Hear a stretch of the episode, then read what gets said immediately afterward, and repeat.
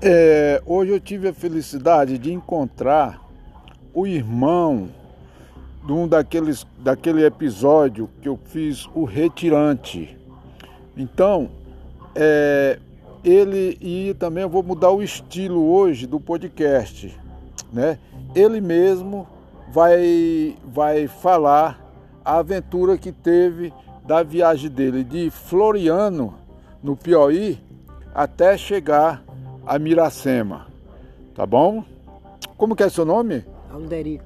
O, então, o Alderico, Irmão do irmão do seu Sabino, que é o mais velho. Então ele vai contar, ele vai fazer um resumo da, da viagem dele até chegar aqui, pelo o, o, o, que ele viu na estrada, como que é, o que como foi. Exato.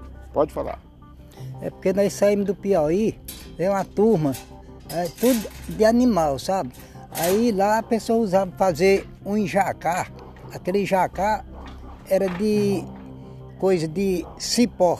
O cipó que nós chamamos de cipó de escada. Aí botava um do lado de cá, do lado da congaia, outro pelo outro. Aí encostamos lá pra cá, com a turma de menino, menino de, um, de um lado, dentro do jacá e outro do outro. Outro tá sentado no meio da carga. No meio da, da entre um jacá e outro, na congaia. E aí nós cortando de lá pra cá, sofrendo. Um dia comia, outro dia quase não comia, passando muita fome. E aí quando chegava, saímos com 34 jumentos.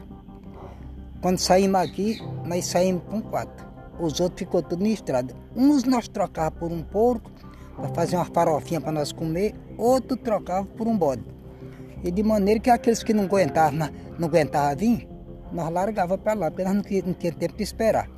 Então se encostamos lá para cá, e aí passando fome, chegava num lugar ainda o sol meio alto.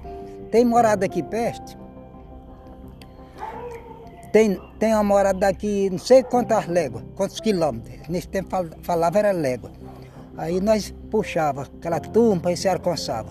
Só, só nesse lugar é onde acha água para beber. Aí nós costávamos lá para cá, aí até quando chegava na água. Aí nós vinha tudo to- cansado, torado de fome, aí arranchava debaixo dos pés de manga, por ali assim, para ficar ali assim. Enquanto dormir, para quando fosse no outro dia, nós conseguíamos a viagem.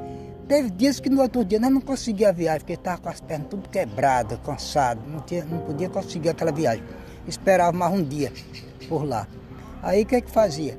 Saía naquelas casas, meu avô vi- vinha também pedindo uma coisinha, pedia outra, nós dinheiro não tinha mesmo. E aí, naqueles meios, ele, ah, chegamos numa morada aí que tinha umas mulheres fazendo uns beijos. De massa, dessa massa, mandioca que chama gaeira, nós não conhecia. As mandiocas que nós conhecíamos lá pro Piauí, era mandioca mansa, pi- piri, sutinga, era um tipo, um bocado de ma- macaxeira preta, massa amarela, essa não embebedava. Aí essas mulheres arranjaram lá uma massa para meu avô. Aí minha mãe foi fazer um beiju para nós. Primeiro fez para ele, que era mais velho. Fez para ele, ele comeu. Quando ela foi dar o beiju para nós, já, já nós, nós não podemos comer mais, que o o velho já estava quase morrendo, vomitando, bêbado. Bebedor do beiju da, dessa massa mandioca que nós faz farinha aqui, gaeira, sabe? Aí o que que acontece? Nós não comemos mais, aí fomos dormir sem comer nada. No outro dia, conseguimos viajar.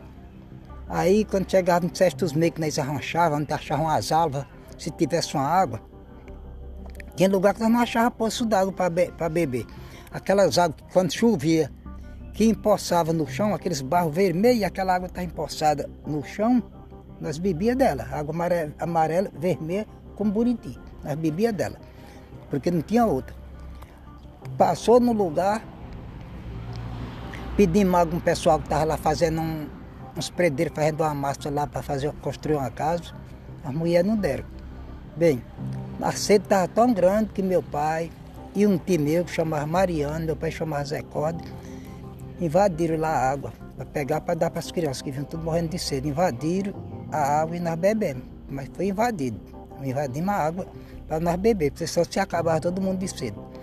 Aí depois conseguimos viajar para frente, achamos um, um poço nesse tempo, chama, ensinaram nós que tinha um poço na frente chamava caldeirão. Esse caldeirão dentro de um, uma grota, dentro de um lajeiro de pedra.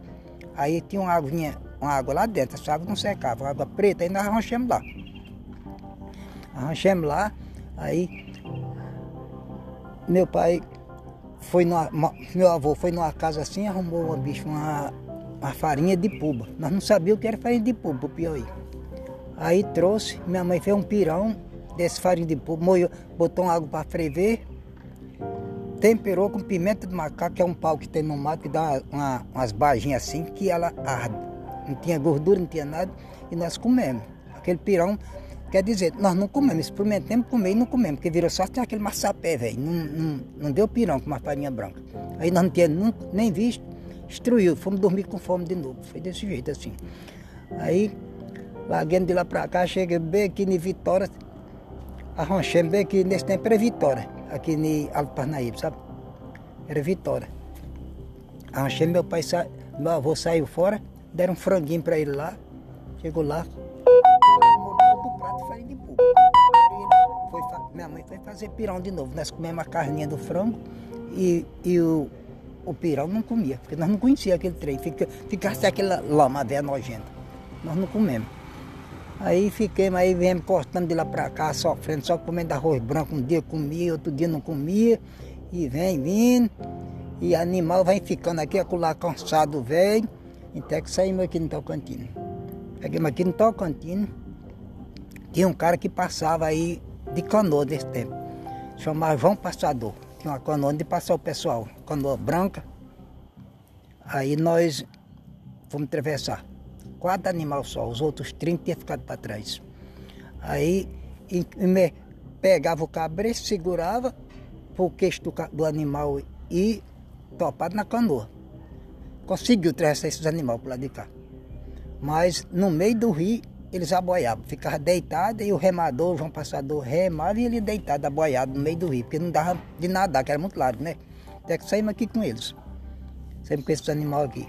Aí quando saímos aqui com eles, descemos ali para baixo, fomos morar do outro lado da Providência, fazendo olho d'água.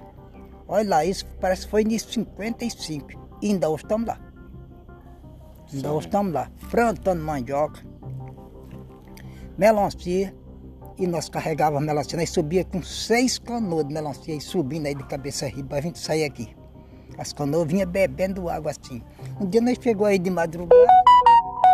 Quando nós chegou aí, doutor Kim, que estava de prontão aqui, Aí disse assim, ô oh, Bier, vocês vão ter uma vida muito comprida, porque vocês moram onde? Nós dissemos daqui 9 quilômetros aí para baixo. Está sendo 4 horas. Vocês sair de lá de canoa 9 quilômetros e estão aqui uma hora dessa com as canoas cheias de melancia desse jeito. Vai ter 10 anos de aumento na vida de vocês. Madrugada que ele falou isso para nós. Quando estão só descarregando melancia, fazendo aquele montão. Tinha um homem que morava aí que chamava, como era, meu Deus, Raimundo de quê, meu Deus? Comprava as melancias nós na beira do rio. Comprava tudinho. E aí é o seguinte, quando não era melancia, era, nós tirava lenha, enchia as condas de lenha, vem trazer para vender aqui. Aí comprando as coisinhas, comprar o querosene, aquelas besteirinhas para levar, mas não passando bem também não. Passando bem, passando bem nós não estávamos, era sempre trabalhando, mas bem nós não estávamos passando isso, com fome, trabalhando com fome. Tinha vezes nós subia para cá, quando chegava aqui, vinha aquelas besteirinhas, não dava de comprar nada para comer nem aqui. Tinha uma mulher ali na beira do rio que chamava Inês, do lado de Tocantino, depois mudou para o lado de cá. Ela fazia, enchia os copinhos de coalhada, aí quando eu chegava torado de fome, tinha vezes que ela dava um copinho de coalhada para cada um comer. Ela estava lá na, na, casa dela, dava para cada um de nós comer. Nós comíamos, melhorava muito. Porque nós vinha ruim, passando fome. Quando era de tarde, nós descia aquela filha de canoa para lá, de novo. Ia para lá. Desse jeito. Aí. Olha, aqui eu acabei de conversar com o seu Alderico, Alderico né? Que ele é, seria complemento da história que eu fiz do, do retirante de, de Floriano. Eu quero agradecer né, a participação dele nesse podcast, tá? E realmente o podcast ficou diferente. É a estreia de um novo tipo de podcast que eu estou apresentando, ok? Esse é mais um fato que acontece no interior do nosso país.